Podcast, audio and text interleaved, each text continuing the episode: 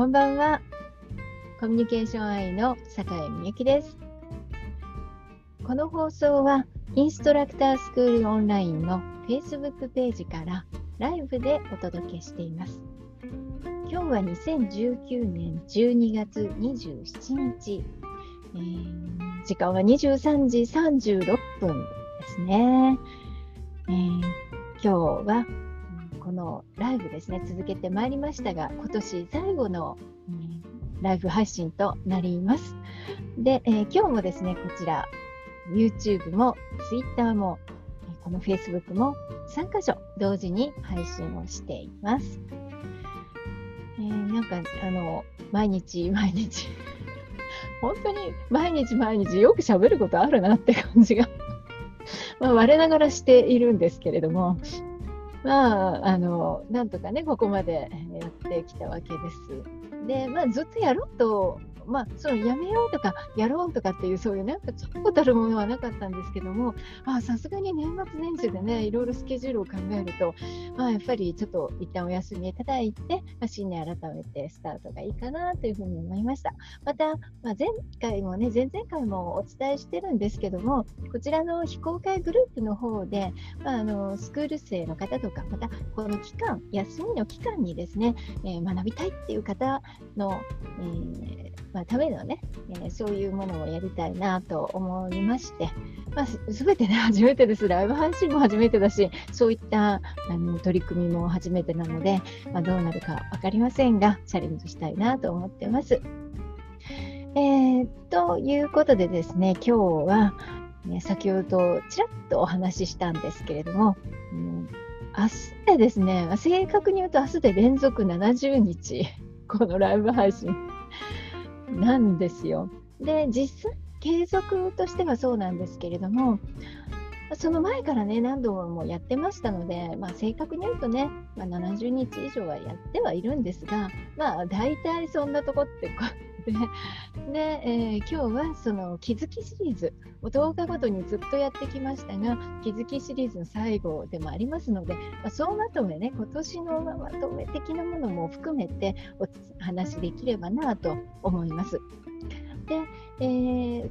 私こう振り返ってみて10日ごとにやろうと最初に思った時も自分自身のこう内面的な気づきが非常に多かったっていうのがあって、まあ、それがあって気づき、まあ、シリーズしよう シリーズ化しようとは思いませんでしたが最初はね、まあ、ここでそういう気づきをお伝えしておきたいあるいは自分も記録に残しておきたいっていうことから、10日間の気づき20日間の気づきっていう感じでやってきたわけなんですね。で、まあ、振り返るとですねどうもやっぱり、まあ、気づきですから私自身のことばっかり話をして、まあ、要は私自身のこう主観的な話ばっかりなので、えー、まあある一面ではですねそのライブ配信をなさる方これからやろうって思ってる方の参考になればいいなという気持ちもあってやってきたのでどうもね、そういう参考になるような話あんまりしてないなって思いまして、今日はですね、ちょっとあの違う角度からお伝えしたいと思います。で、どういうことかというと、数字でですね、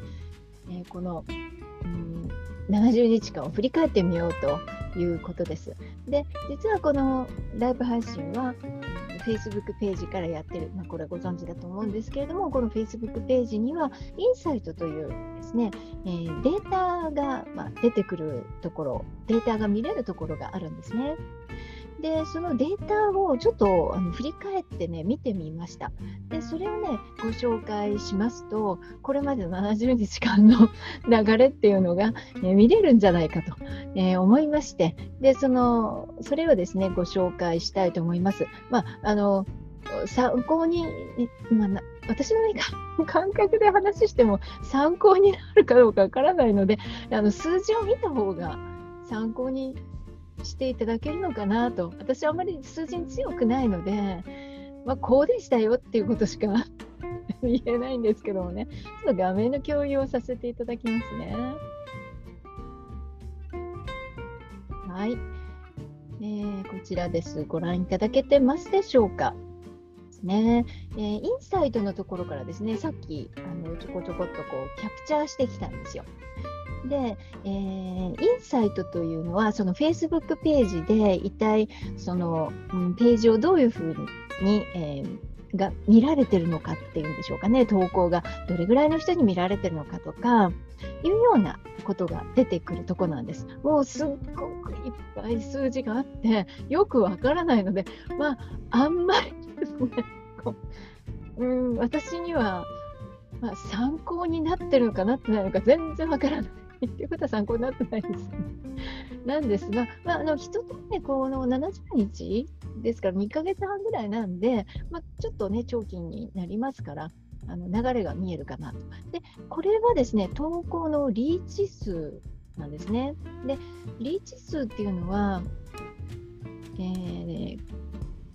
その投稿を、あ、ここに書いてあります。最低1回はあなたの投稿を見た人の数です。ね、この指標は推定値です。ですから、まあ、ざっくりとしたものですっていうことなんでしょうか。で、えー、このベージュの色でこう水位が来てるわけですね。これが10月ですからね、10月。で、まあ、何日か前までのデータが出てると。で、オーガニック有料ってありますけども、私は広告とかは使ってないので、まあ、ほとんど全部、えー、オーガニックとですね。まあ、こんな感じで、まあ、少しずつね、えー、伸びてるってことですね。今、70日でこんな感じと。で、えー、次のページ行ったらいいのかな？でですね、もう一つのページ、こちら。うん、これですね。えー、見えちょっと小さいですね。プレゼンテーションにしようと思ってたんでした。そうだ。プレゼンテーションで見るとどうですかね？これは、うーん、ご覧いただけてますでしょうか？見えてるってことでいいのかな？見えてないときが怖いな。大丈夫でしょうか？まあいいでしょう。見えてるってことで、次のページ。これの方が見やすいですよね。そうではありませんか？怖い。どうしよう。えー、で、これはですね、いいねの数です。いいねの数。えー、10月17日から12月27日までで、えー、と今日までのいいねの数、ページの、あこの Facebook ページのいいねの数ですね。で、えー、753ということで、やっぱりこう伸びているんですね。はい。だから2ヶ月するとこんな感じって、2ヶ月半ぐらいでこんな感じになりますよってことですね。で、えー、もう一つは、あ、そうですね。ファンっていうところがあるんですけども、これは、最低1回はあなたの投稿を見た人の数。で、利用者層データは利用者が Facebook プロフィールに入力した年齢や性別などのさまざまな要素に基づいて集計されたもので、この数字は推定値です。まあ、ざっくりしたものですよってことですけどね、これ、女性と男性でこういうふうにね、分かれるんですけど、なんと女性が11%しかないんですよ。まあ、ちょっと、あの いや、男性の方が多いからどうってことでもないんですけども、いや、なんか女性の方にね、もっと見ていただきたいな、なんてちょっと思いました。はい。まあ、ただ、Facebook の利用者の全体からするとね、どうしても男性の方が多いわけですから、仕方がないですけれども、これ年齢別にも出るんですよね。これ結構びっくりしました。いろいろ見てたらね、こんなのが出てきて。で、えー、国とかもね、出るんですね。もちろん日本が多いわけですが、いろんな国の人も何か、何かをたどって、えー、開いちゃったんでしょうかね。ばったりと。それから、えー、市区町村っていうのがあります。大阪がね、多いんですよ。びっくりしました。大阪ダントツです。なんでですかって話なんですけど、えー、よくわかりません。どういう理由かわかりません。はい。えー、次は東京で、えー、世田谷区ってこんな風に出るんですね。すごいですね。Facebook すごいなと思って。で、ようやく4位に愛知が出てきています。はい。それから言語ですね。これ日本語多いですね。当然です。他の国の人もね、見てる。まあ、本当、まあ、たまたま開いちゃったんでしょうね。でね、びっくりしたのが、日本語に関西ってあるんですけど、これ、関西は日本語に入ってないんですか？分かれて。これが意味がよく分かんなかったんですけど、これご存知の方いるでしょうか？関西弁って日本語になってないんですか？このね、中国語のね、あの、この反対中国語っていうのは分かるんですよ。中国にはいろんなね、言葉があるから。関西もちょっとあの若干もう受けてしまいました。はい。っていう感じで、こんなね、ページもあります。だから Facebook ページね、結構面白いですね。で、えー、今週のですね、こんなのも出るんですよ。今週のページの合計数とか、先週比とどうなのかとかね、別にこう自分が聞きたいって思ってないのにこんなデータ出してくるんですよね。で今週いくつ投稿したとか今週のエンゲージメントとかねあもうね面白いですよね。ということで、えまあ数字をねご紹介してみました。共有を停止しましょうかね。はい。で、えーこういうことをですね、えー、どうなんですかね。あのお見せ することで70日間の動きが少し、え、見えたかなというふうに、え、思います思いますが、え、どうでしょうかむしろ私の方が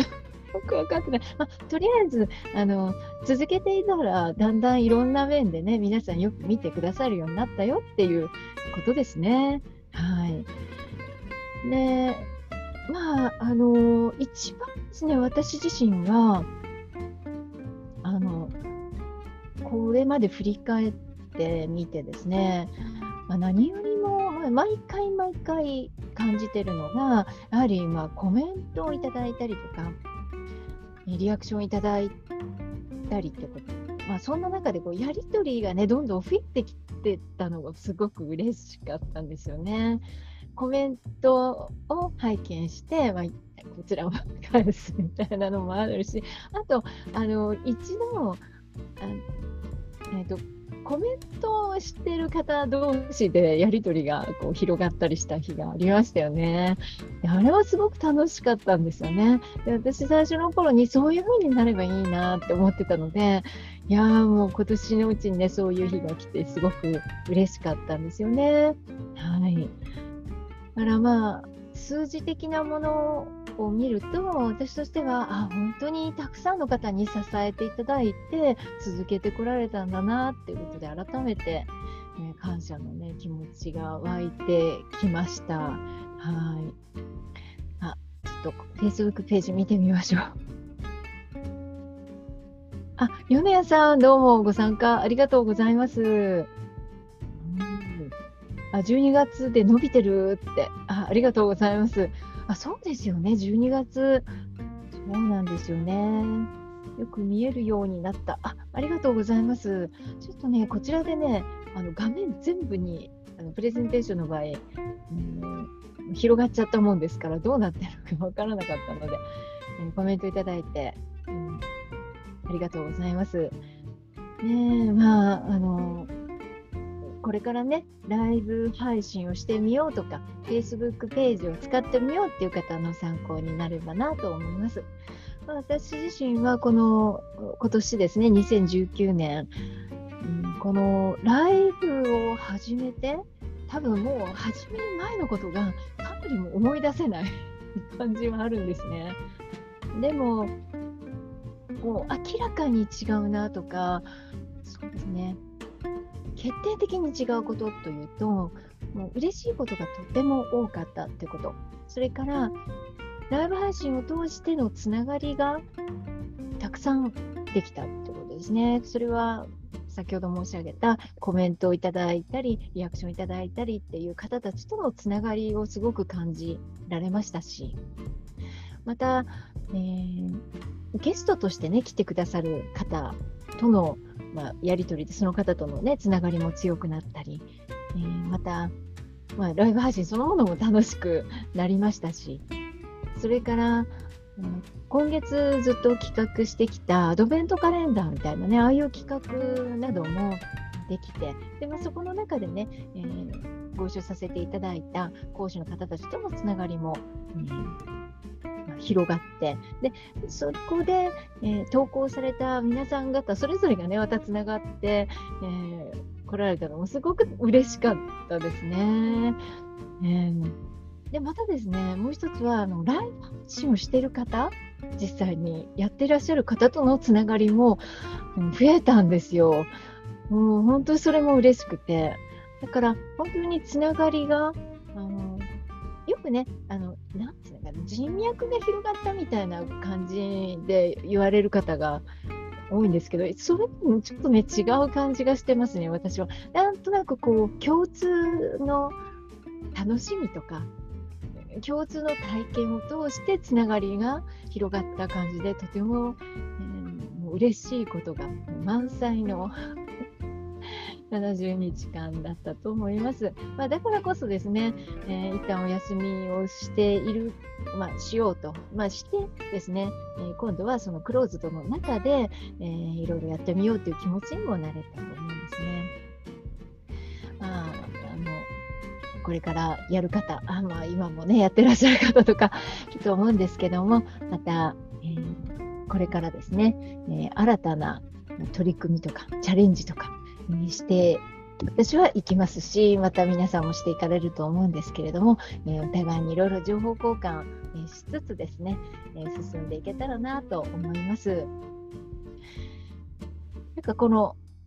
うん、ライブ？画面通しなんですけども、あの新たなコミュニケーションツールになったんじゃないかな、ちょっとだけ思います。私の勝手な思い込みかもしれませんが。えーえー、ということで、えー、今日ですね、えー、最後の、今年最後のライブ配信は、この辺で終了したいと思います。まあ、最後になりましたけれどもね、改めて、えこれまでご覧くださった皆さんに本当に、えありがとうございますと申し上げたいです。ありがとうございました。また、え来年も1月の6日からスタートしますので、えー、よかったらお立ち寄りください。で、えー、最初にご紹介したあの限定のグループの方もね、よかったら、えー、参加していただいて、え、もらえるととても嬉しいです。では、そういうことで今日はこの辺で終了したいと思います。どうもありがとうございました。では、え来年また。ではライブストリームを止めますね。